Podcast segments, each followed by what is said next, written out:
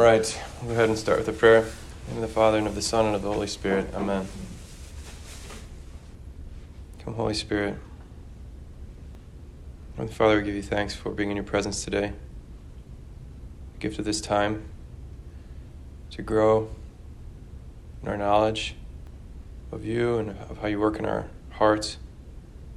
Help us to not only to know, but to practice these things that we're learning, to grow in our trust of you and your love for us, but of our own hearts and how you've made us for yourself, to follow our desires back to you who made us, who are constantly creating us, constantly loving us, and drawing us into deeper communion.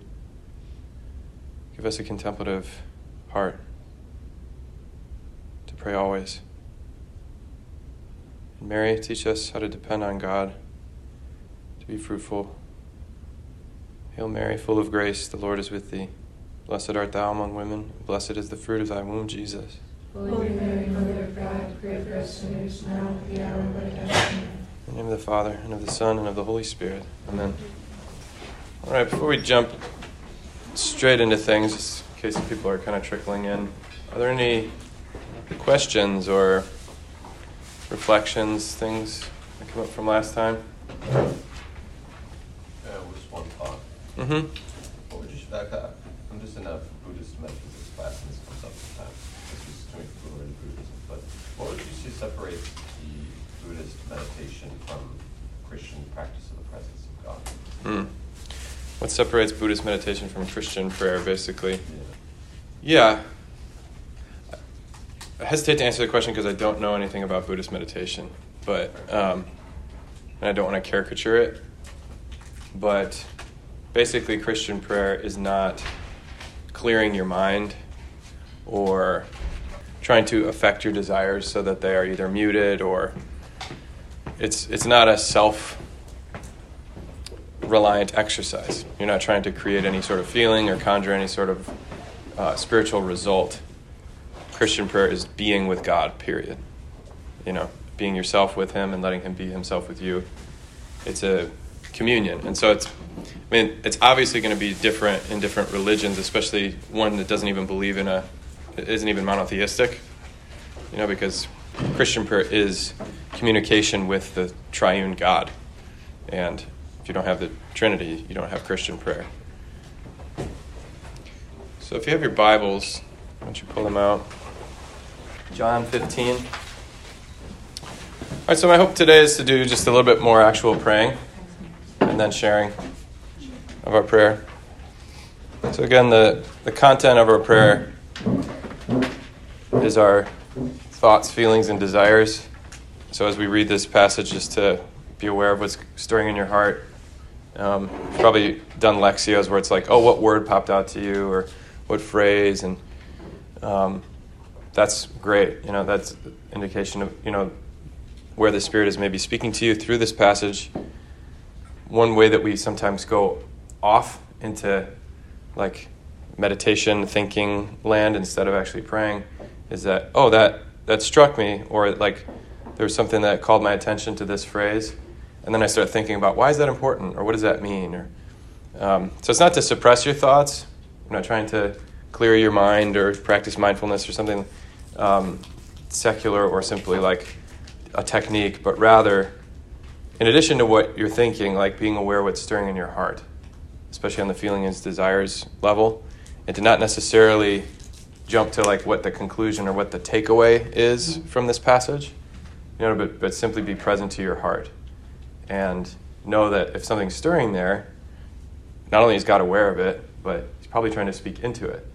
You know, so if there's a good feeling, like there's rest there, and I've been restless all day, and, and I felt just like a, okay, wow, that's gold. Go there.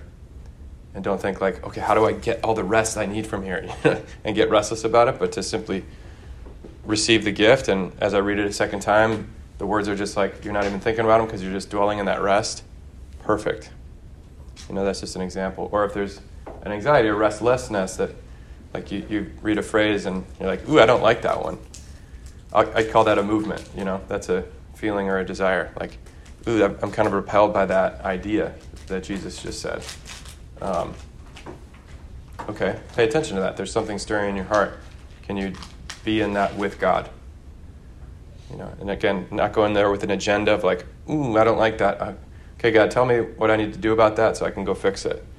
Simply just being with Him in a place where there's something that matters to me going on. Does that make sense?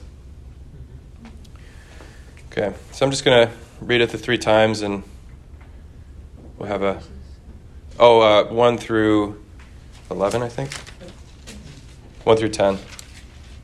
With a pause in between each time. And again, just what you're doing is paying attention to your heart and relating what's in your heart to God. And then afterwards, whoever wants to share can kind of share what, what happened. I am the true vine, and my Father is the vine grower. He takes away every branch in me that does not bear fruit, and every one that does, he prunes so that it bears more fruit. You are already pruned because of the word that I spoke to you. Remain in me as I remain in you. Just as a branch cannot bear fruit on its own unless it remains on the vine, so neither can you unless you remain in me. I am the vine, you are the branches.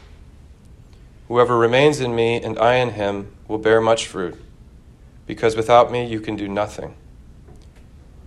Anyone who does not remain in me will be thrown out like a branch and wither. People will gather them and throw them into a fire, and they will be burned. If you remain in me and my words remain in you, ask for whatever you want, and it will be done for you.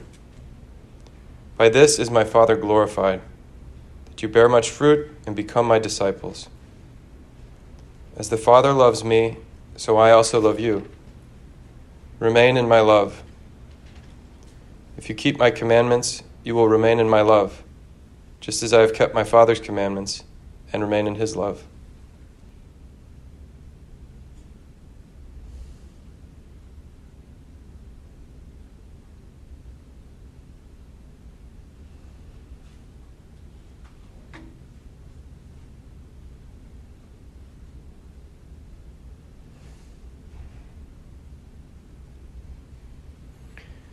I am the true vine, and my Father is the vine grower. He takes away every branch in me that does not bear fruit, and every one that does, he prunes so that it bears more fruit. You are already pruned because of the word that I spoke to you. Remain in me as I remain in you. Just as a branch cannot bear fruit on its own unless it remains on the vine, so neither can you unless you remain in me. I am the vine, you are the branches. Whoever remains in me and I in him will bear much fruit, because without me you can do nothing. Anyone who does not remain in me will be thrown out like a branch and wither. People will gather them and throw them into a fire, and they will be burned. If you remain in me and my words remain in you, ask for whatever you want, and it will be done for you. By this is my Father glorified, that you bear much fruit and become my disciples. As the Father loves me, so I also love you. Remain in my love. If you keep my commandments, you will remain in my love, just as I have kept my Father's commandments and remain in his love.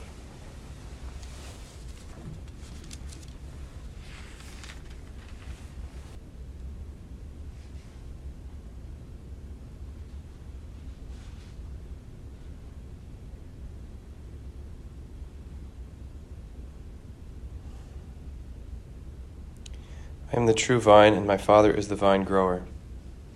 He takes away every branch in me that does not bear fruit, and every one that does, he prunes so that it bears more fruit.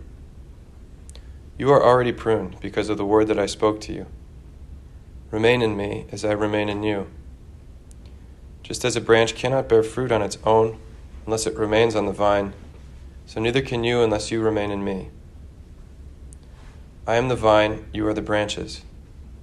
Whoever remains in me and I in him will bear much fruit, because without me you can do nothing. Anyone who does not remain in me will be thrown out like a branch and wither.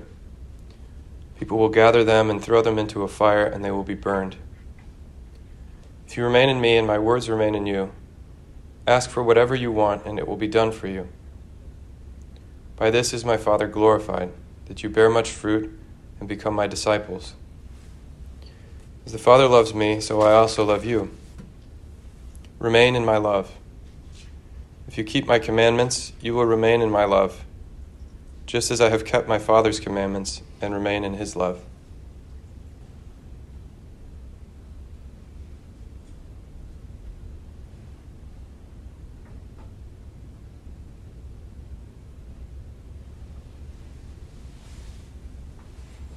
Anything stirring in your hearts you want to share? There are really no wrong answers, including nothing. no, nothing happened, or I didn't feel anything. That's a feeling which you can relate to God. Nothing's happening. What's the desire? I want something to happen. I want, I want to be close to God. So it doesn't have to be like, oh, I just had a mystical revelation. Mary was talking to me. Like, it's great if that happened, but it's sim- it's seriously just you. It's as personal as you are to God.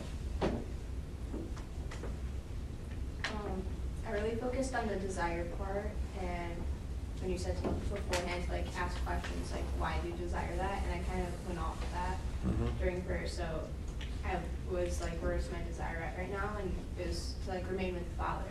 I'm like, why do I desire this? I'm like, I don't want to be thrown in the fire. Mhm. I'm like, why don't I want to be thrown in the fire? I was like, obviously for my own self, but um, it like led me back to the Father because like I love him too much. He'd be like so sad if I was thrown in the fire, Mm. and like so that brought like rest and like um, like those questions brought me back to him and into like surrender and rest with him, and like yeah. Beautiful. Thank you.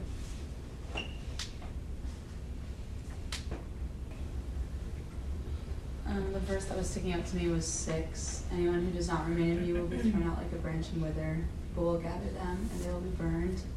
And I think very gently the Lord was just reminding me the areas where I like detach myself from Him and where I'm withering. Um, it wasn't like a like a condemning type thing, but I think it was like a gentle like you're withering in these areas because you've like removed yourself from me. You know, Mhm. it's not like he plucked me off. Mhm. Um, yeah. What did that feel like?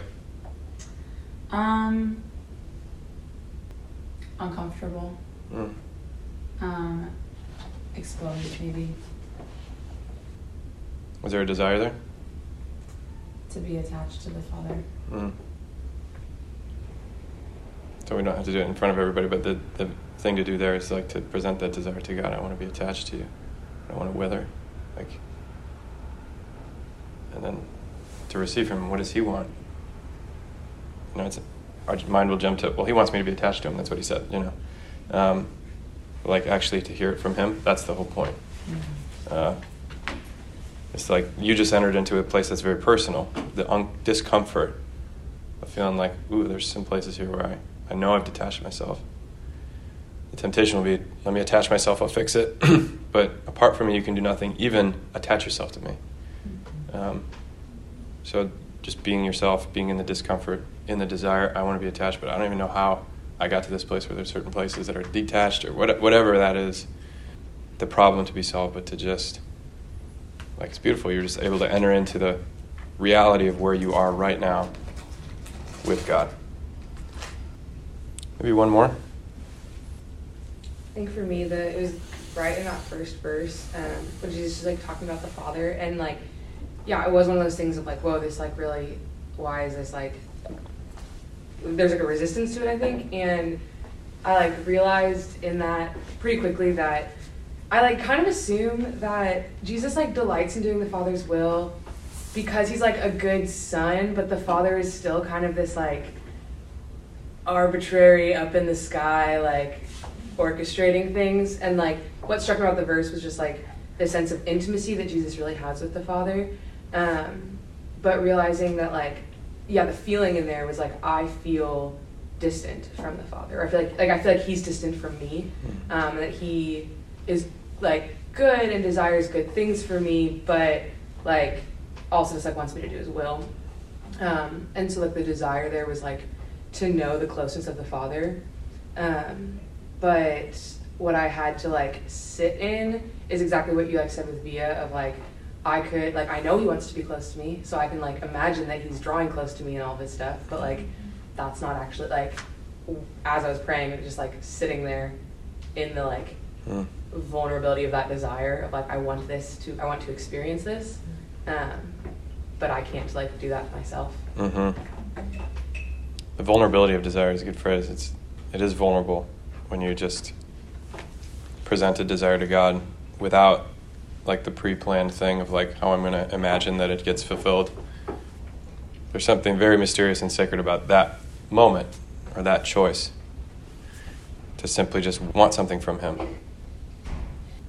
Good. Well, thank you so much for sharing and those who didn't share for also praying with us. I want to just talk today about uh, praying about decisions a little bit. Because a lot of times, I'm, this is like, especially maybe this time of year, people are thinking about what's next or what am I supposed to do and what's God's will. And, and uh, you know, it's like great. I'm talking about my heart and praying with God and stuff. Uh, but He's not telling me what to do. And so it's like, how do I either make a choice and feel good about it or push the buttons that God wants me to push so He gives me the sign I need or whatever to be sure that this is the right thing. And obviously, it's a huge, huge topic with many, many layers. You know, you have your big V vocation question, like God, what do you want me to? Do you want me to be a priest? Do you want me to be a sister? Do you want me to be married? If you want me to be married, who do you want me to marry? All the way down to like, should I go to Chipotle tonight or go to the grocery and actually cook? You know, like, um, what's God's will for me? And uh, I think it's just interesting. I was reflecting on this myself. Like, sometimes we, without much thought, just assume we know the answer to the biggest questions. Like, I hear this a lot. Like, well, I'm pretty sure I'm supposed to be married, but I don't know where I'm supposed, what, like, what city I'm supposed to live in, or something like that. And you're like, n- not to not to make light of it, but it's just like we're not very comfortable living someone else's plan for our lives. It's really hard. And that's just like a good thing to be aware of and to acknowledge its reality. Like, I am not super crazy about not being the author of my own story. And I'm comfortable with some plot twists, but not a lot, you know, and especially in these certain areas. Like, no, that, that part of the story is already written. It's maybe 20 years from now, but I know what's going to happen then. you know, it's just a question of what's going to happen this summer. That's what I'm, that's what's up in the air for me. So again, not to make light of it, but to also not just paper over the fact that that's really difficult, and that's something to bring to prayer. It's like God, I, I don't know how I feel about just giving you the reins. There's a story that I've heard of this old priest. I think he's at Creighton somewhere. He's just an old Jesuit who's kind of like legendarily holy, and he's blind, and like always is being guided around by people, and he's like hunched over and wizened and old. And all the college students are like, that guy can tell me my vocation, you know? And they'll ask him to be his, their spiritual director, and so he's constantly getting asked. And his, his line to the students is always, okay, I'll be your spiritual director, but if we uncover God's will for your life, no matter what it is, will you do it? And the college student is almost always like, well, it depends on what it is. you know? And he's like, that's, that's the point of spiritual direction, that's the point of prayer. Is not to read the tea leaves and figure out what the signs are, that what's God's will, so that I can guarantee that whatever I do this summer is actually, you know, I won't regret it. I won't have to deal with any tension in my heart because I know for a fact this is what I'm supposed to do. Because I did all the things that Father Connor told me to do. And then when it doesn't go well, or when I have that doubt and the evil one comes up and he's like, You made the wrong choice, you know? like, oh crap, I did the wrong thing. Father Connor lied to me. Or I did it wrong and now, now I'm a bad daughter or whatever. Like, you're just going to have to deal with that. That's reality in our world where the good spirit, the evil spirit, my heart, personality, being a limited creature who can't read the future, and like I have to depend on God and my stories being written by Him. That's a vulnerable place to be. And that's okay. So, a lot of times, what people are looking for, even if they're not saying it out, out loud, it's just kind of the assumption that we act on is that there is some right way to go. And I need to figure out what that right way is. Otherwise, I will miss the boat and then I won't. Maybe, maybe it's as bad as like I'll go to hell or like I'll be totally unfulfilled. Or maybe it's just I won't be as fulfilled as I might have been if I'd chosen the right one. Um, maybe it's something like, and beneath that is like, God will be sort of not mad but disappointed because I didn't do the right thing, or um, uh, I won't make God as proud, or I won't allow Him to like pour as many gifts into me uh, because I was too afraid, or or too ignorant, or didn't pray the right way, or I didn't have the tools at the time to make the right decision. I mean, it's helpful just to like think about how did you get here today? Sitting right here, listening to me talk, trying to grow in your faith, making yourself available to God. You got here through some decisions that you made, what school you went to, whether or not to be a focus missionary, whether to take a job. Um, but a lot of them were decisions you didn't even think about you know, or circumstances that were completely out of your control, like who your parents were,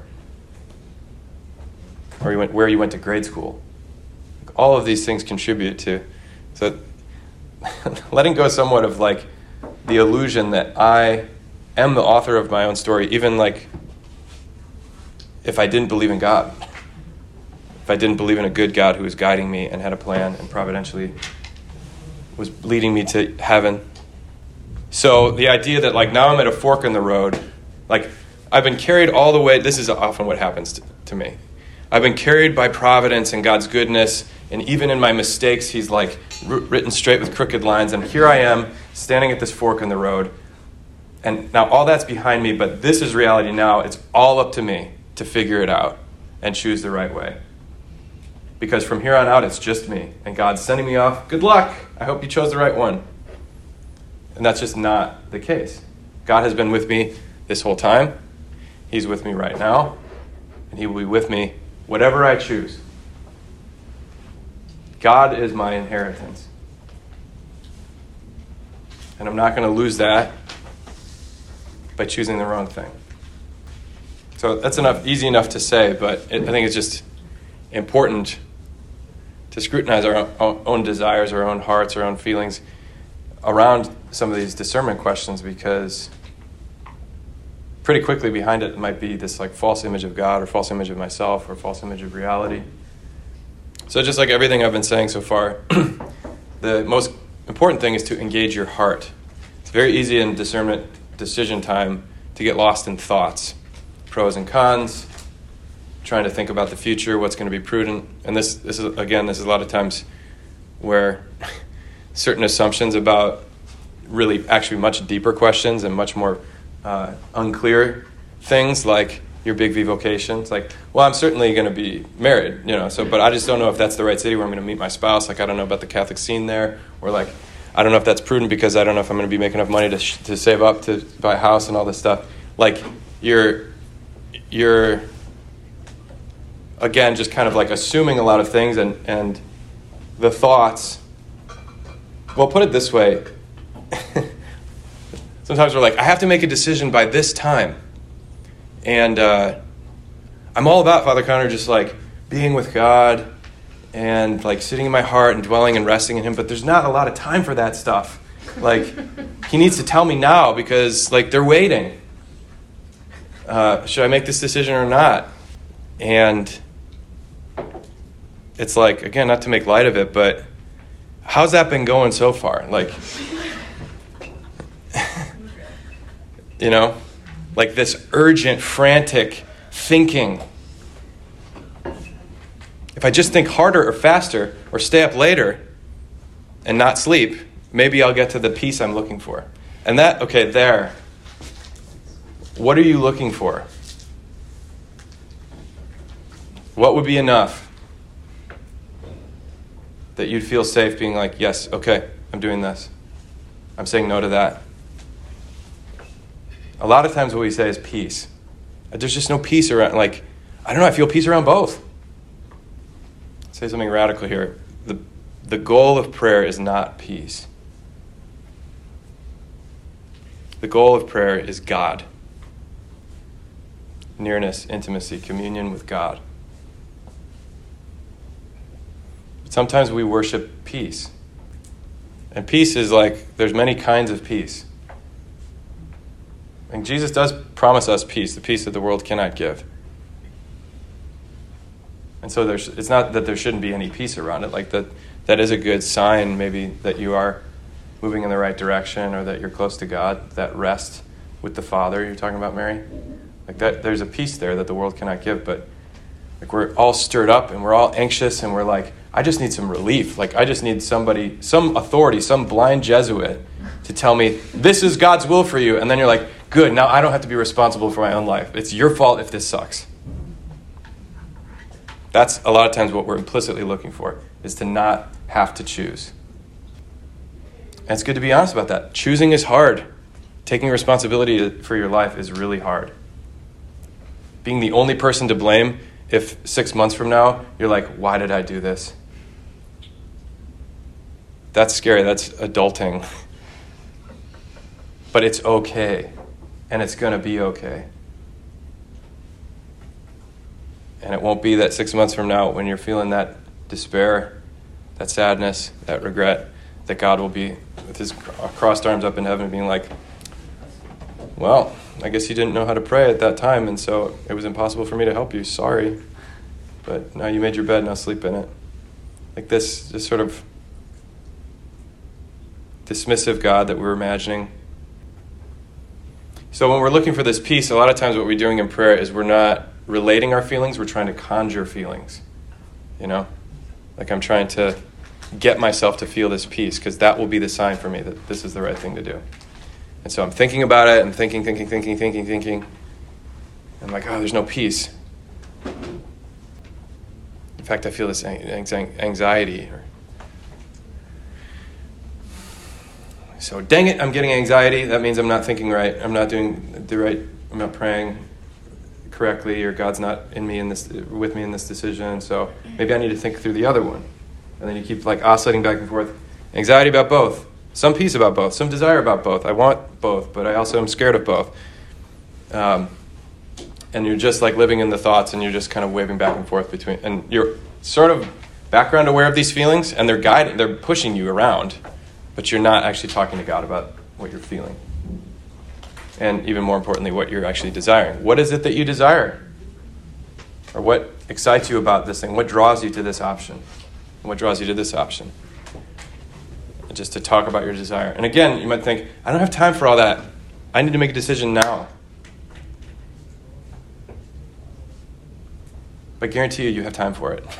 Even if you have to decide by tomorrow, it will be more fruitful for you to just simply talk to God about what's going on in your heart. The fact that this is hard and I'm anxious. Because to go back to what that priest said, if we uncovered the will of God, no matter what it was, would you do it? If you're honest about that question. God will not like abandon you uh, to make a choice by yourself. Like, he will he will help you. But what makes what makes it really hard is um, not really thinking that he's on our side. You know, or that I can really trust him. So we grow in trust by being in communion with someone, by like letting them get to know us and them sharing their hearts with us. So that's the most fruitful thing you can do in prayer. Is to simply be with him. So the pr- point of prayer is to receive from God and to be with him. Don't go to prayer to be somewhere else. Where I'm going right now is my decision for next year, or my vocation, or whether or not to say yes to this date, or, or whatever. Like that, that's my goal is to figure out the right thing to do here. And so I'm going to use God, my prayer, I'm going to use my holy hour to figure that out. Priests do this with their homilies. I used to do this when I was first ordained. It's like, oh man, I need a homily for Sunday. I'll just use my holy hour and pray about the readings. And like, sure, okay, you should pray about the readings, but am I thinking about like being with God, or am I spending the whole time being like, okay, God, ooh, that people would really like that, or they really need to hear that, and I'm just like living in the future, in some imagined situation with an imagined audience, rather than simply just being with God and receiving. And wouldn't that be more fruitful for my preaching to just actually be God's friend? I don't have time to be God's friend. I need a homily. See how silly it is? But we just, like, it's easy to fall into that. So don't go to prayer to go somewhere else. Go to prayer to go to prayer. Watch Jesus in the Gospels, constantly doing that. After he feeds the 5,000, he goes, it's like that's, that's his reward for doing all this apostolic work. It's like, ah, oh, get to go rest with my Father. So everything leads from prayer, like your decisions and, and actions and stuff should be flowing out of your lived communion with, with the Trinity, but they should also lead back to Him. That's where we're going. That's, that's our reward for all. And that's where, like, sometimes you get that feeling late at night where it's like, the day's not complete, you know? Like, I did all this stuff for other people. I need some me time, you know? And then you end up just like wasting time, you know, watching stupid TV or reading news or something, you know, or eating, you know, like you just have this hole in your in your heart. You're just like, I've been pouring myself out all day. I need to like get something now. Your reward at the end of the day is God. Like, yeah, it'd be nice to have God and Oreos though, but because God doesn't like satisfy in the same way that some of these things where we have control, we can grasp at it, we can feed ourselves. There's a dependency um, that's uncomfortable, that's vulnerable, that's hard. But that's where this contemplative attitude is so critical. Like, I can even tell God that at the end of my day, like, I'm restless and I, I want to feel good right now. And this is hard. Like, just being human is hard. Everything leads from and back to prayer. So the object or goal of our prayer is God, not certainty or peace about a decision, not certainty or peace about a decision, not anything but God Himself. Any questions? Mm-hmm. Just like with the, the last statement that you said, um, like, do you have any like recommendations or advice if I'm like and I catch myself in that, right? Like instead of just being like, no, like prayer is about you. Um, like instead of kind of like what we've talked about before, like the like beating into like compliance. Mm-hmm. Um, do you have like any advice for that? Just being like okay, like the goal, like I'm remembering the goal of prayer is like to actually be with you, not to like figure out this decision. Mm-hmm. Um, but I'm in that like rabbit hole right now. Yeah, that's a great question. I think, and this is hopefully not just a tip or trick, but when you notice things like that where you're kind of going meta, you're like coaching yourself to not coach yourself. um, I'm not being myself. How do I be myself? And then you're just like more and more.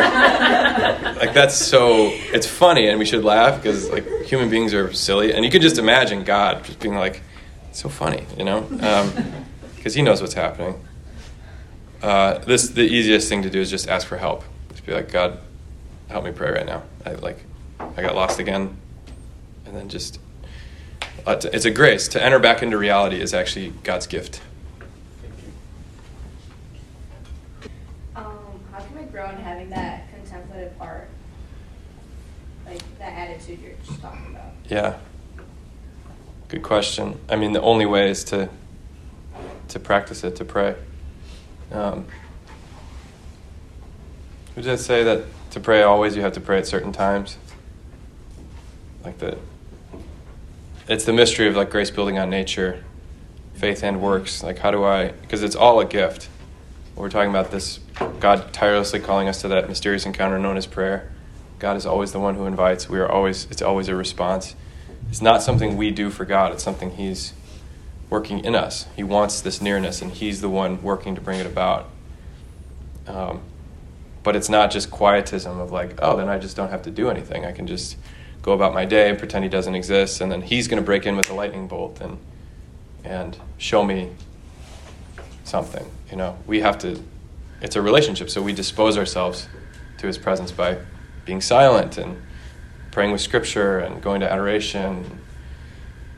But yeah, the idea, the contemplative attitude, the idea is that like now when I'm in the car, do like there's all these these little micro decisions going on in my heart, that in my hidden center, God's inviting me always to more communion, and so I'm sitting in the car, and not that there's a, not some time to, to rock out with music, but like a lot of times I'll feel, I'm by myself in the car, and I'm just like there's something going on, and I'm like all stirred up, and there's a decision here with the like button, and I'm like I could just like drown this out right now, and just try to make myself feel a different way or I could like leave it off and just kind of be here and drive and be like and mad, but like talking to God about it instead of like trying to be like I'm not supposed to feel that way or I don't want to feel that way, so I'm gonna try to manipulate my my heart.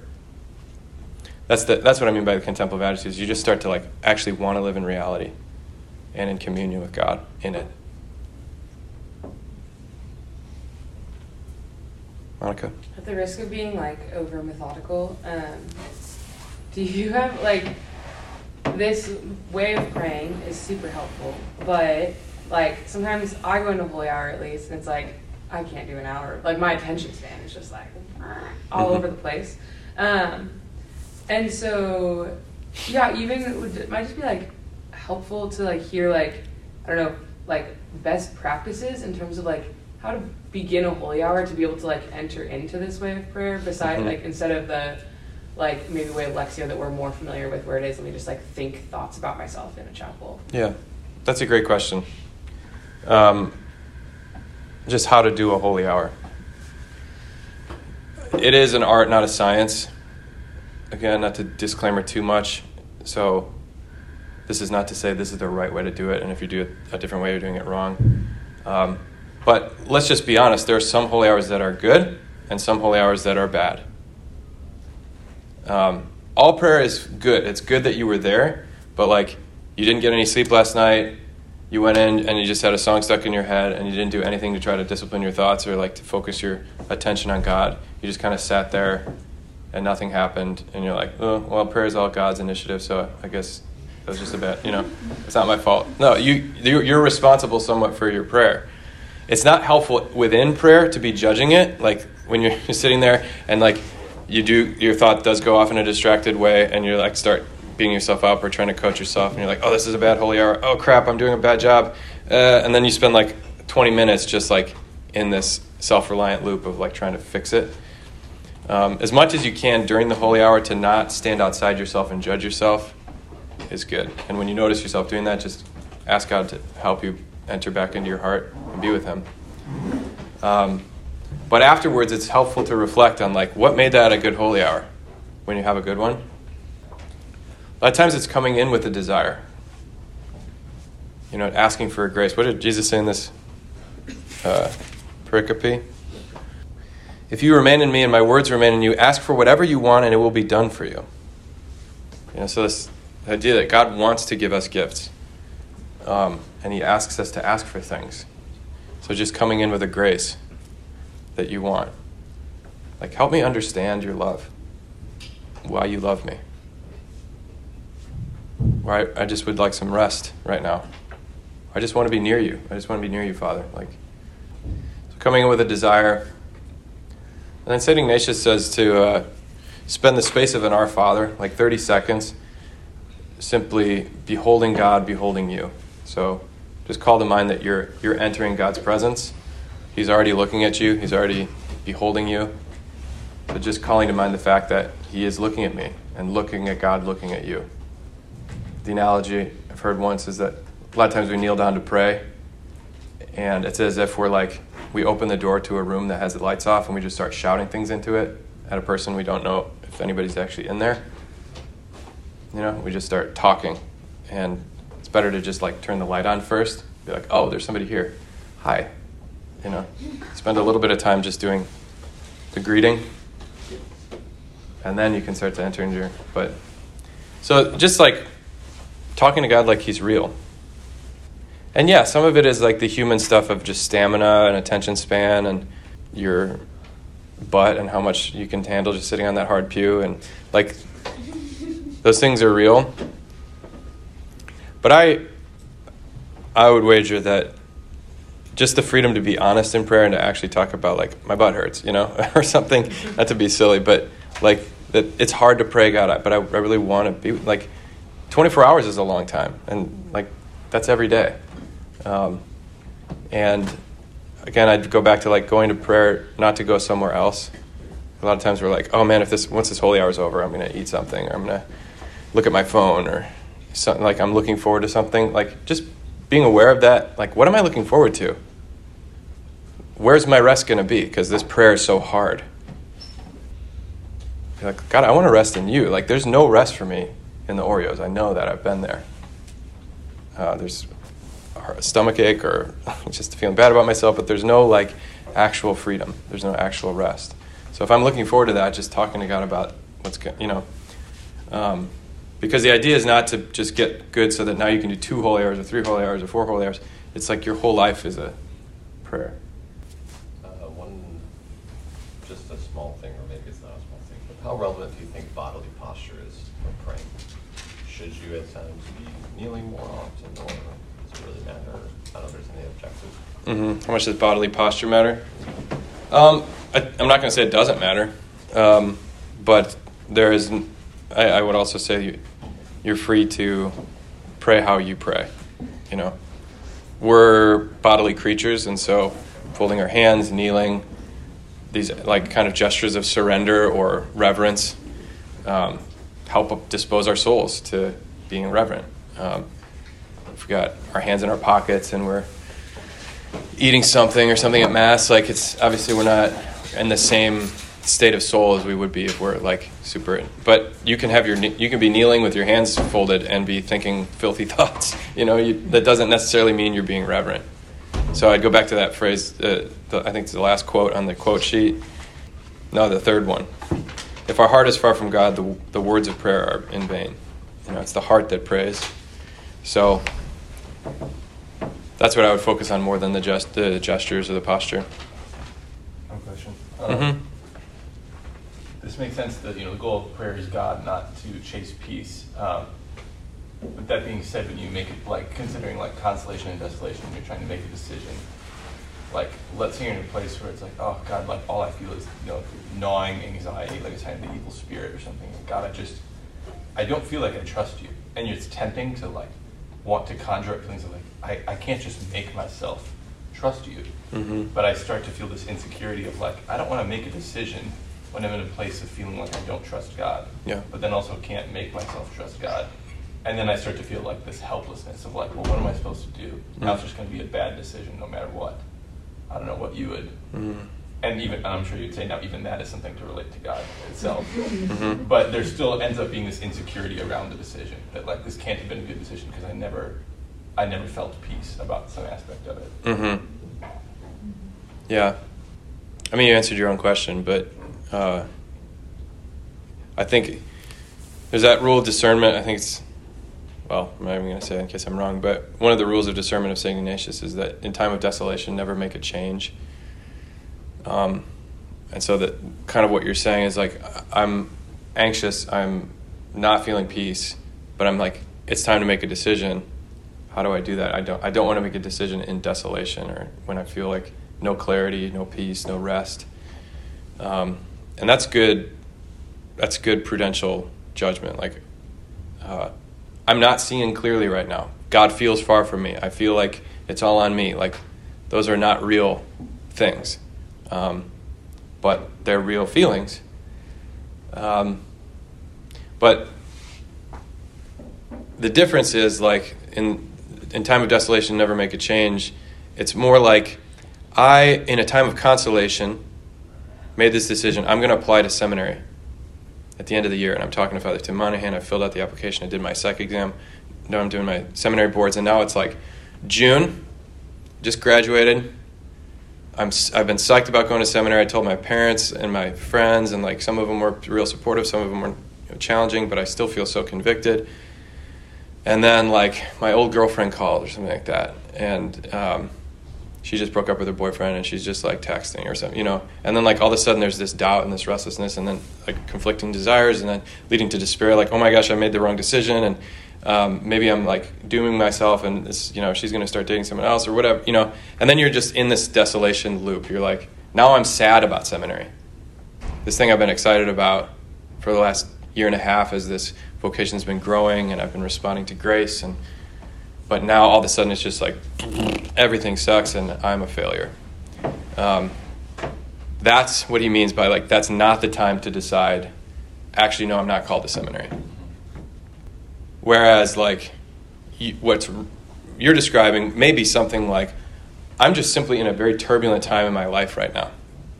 And um, there's a lot of things going on that are causing me anxiety, causing me stress. Um, in addition to that, I'm also in a time of transition. I'm having to make a lot of decisions. Um, so that's a reality. That's just reality as it presents itself.